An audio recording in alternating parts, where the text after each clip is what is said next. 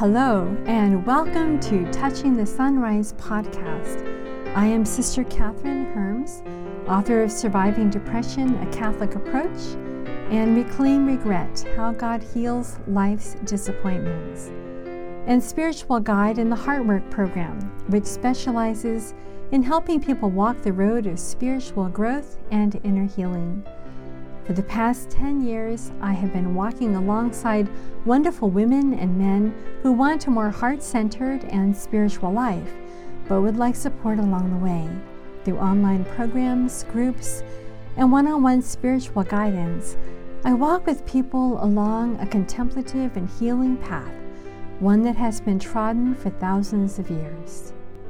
Basically, I'm here to help you surrender to the power of the Holy Spirit who has come to make your being the throne of the Holy Trinity, so that your life, your prayer, your relationships, your dreams, and goals will most deeply satisfy the desires of your heart. You can find out more about me and what God has led me to do in the world by visiting my website, touchingthesunrise.com.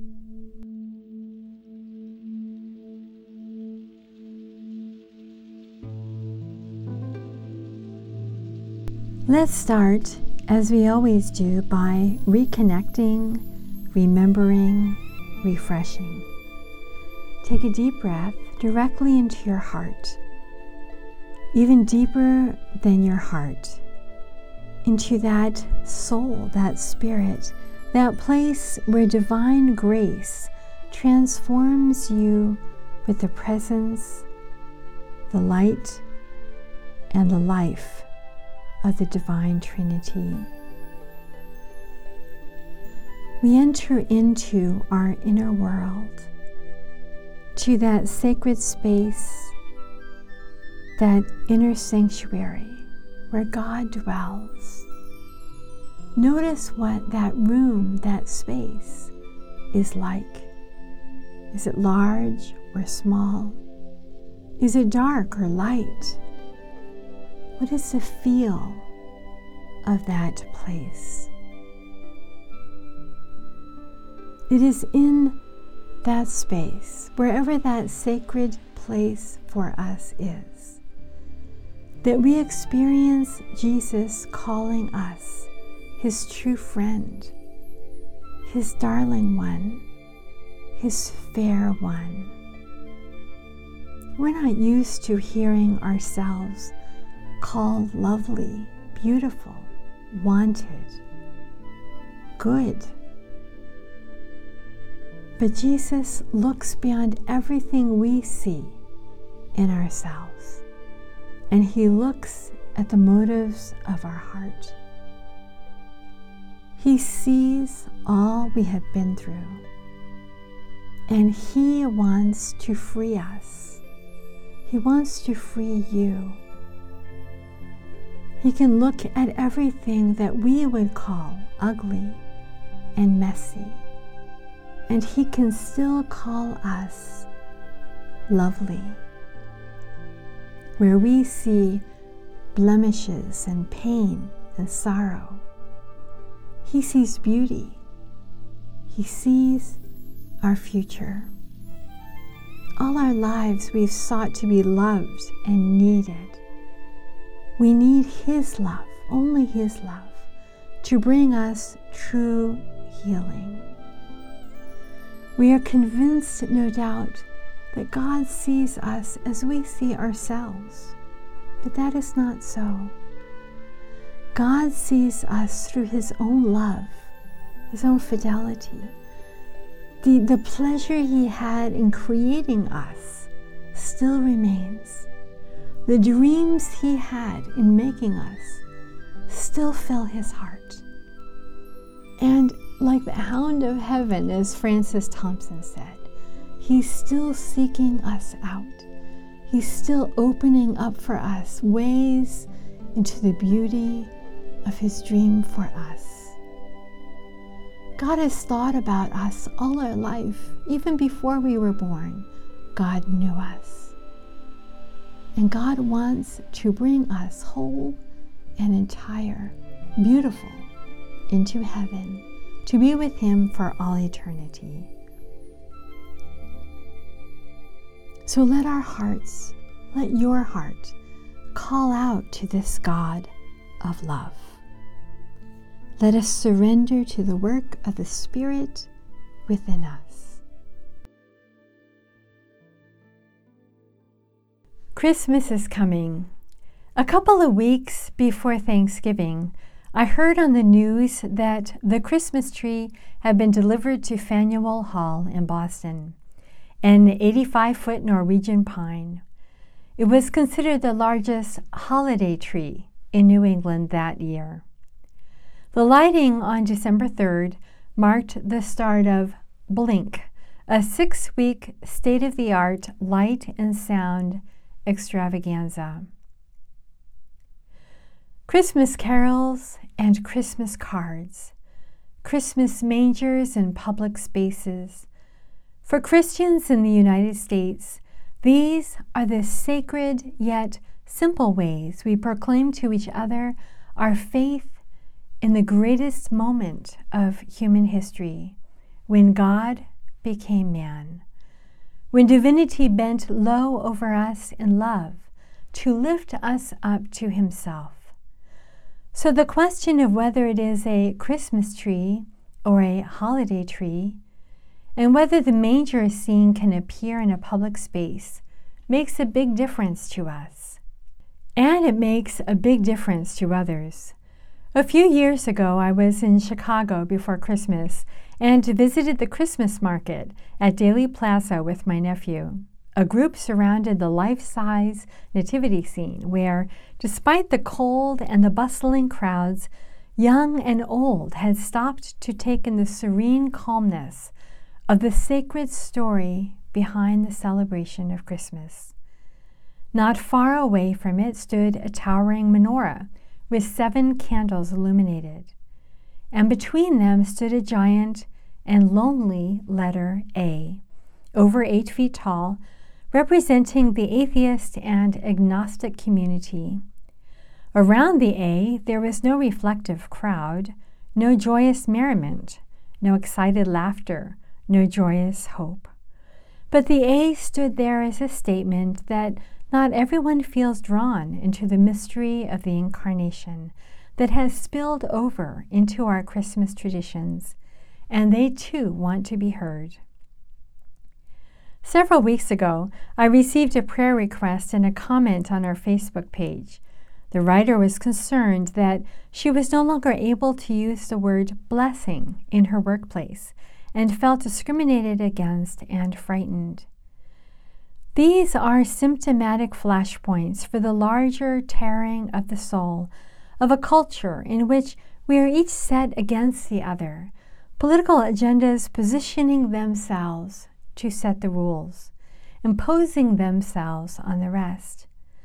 I think about the Christmas season's tug of war over the rights of the public visibility of Christmas language and display, as well as my Facebook friend and others who feel that their rights to express their faith openly are being taken away. But I wonder, I wonder if we Christians are missing the point altogether. As Christians who reverence the Lord, the other who accepted us and who forgave us, for us Christians, experiencing the other person as a good and not a threat should be the hallmark of our common living. It is true we now live in a society where we cannot assume that others share the same foundational beliefs about the good of humanity as we. Nevertheless, it has always been the human experience that many different voices need to converge in a dialogue in which we consider the other one with ourselves, a dialogue in which we are all together trying to come closer to truth. Christmas teaches us that truth, more than each group vying for power in an argument, is more correctly seen as a relationship. It could happen that some feel there is no purpose in dialoguing with opposing viewpoints, or that it is wrong to do so. Or perhaps they realize they do not have the skills for this difficult conversation.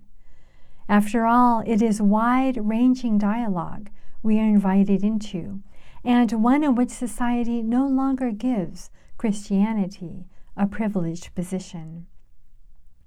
We need not fear, for in reality, it wasn't Christian laws or juridical structures that assured the centuries long existence and flourishing of Christianity. It was, and is still, only and always the event of Christ, whom we first encountered in person as a human race over 2,000 years ago, and whom we can encounter anew each moment. Let me tell you a story from my early years as a daughter of St. Paul when I was studying at Boston College. One day I was waiting for a meeting in one of their smaller houses. Pizza had been set out in the small kitchenette for the early arrivals. As I shared a few moments of company with fellow students, a sister came in, crossed through the dining area, and spoke briefly with the professor. In a few moments, she retraced her steps and disappeared up the stairs. I felt as though I had been struck, and my heart was overwhelmed. Who was that sister? was the only thing on my mind for days. She had said nothing, had not even seen me. But I was captivated by someone who evidently had a profoundly life altering experience with Christ that now shone through her every move. This person was Mother Olga, born and raised in Iraq, and now the founder of the Daughters of Mary of Nazareth in Boston. I sought her out, hoping to discover what she had that I didn't have. Christianity has always been spread by those who have been captivated by Christ in their spirit, in their soul, in their body, and in their heart. During this brief encounter with Mother Olga, my heart leapt as a response to something I couldn't explain, but I knew was real. It is in this way, in this way, that Christians bring to life the convictions we believe are true. The other, those around us, will not be persuaded by an argument, but they can be convinced by the Christ who encounters them, even if we are simply walking by. In this way, we spread the blessed infectiousness of the newness of Christ and the witness of his humanity. See how they love one another. From the origin of Christianity, people were so attracted by the joy they saw in the followers of Jesus that they eventually felt they no longer could tenably hold to their viewpoints and prior beliefs.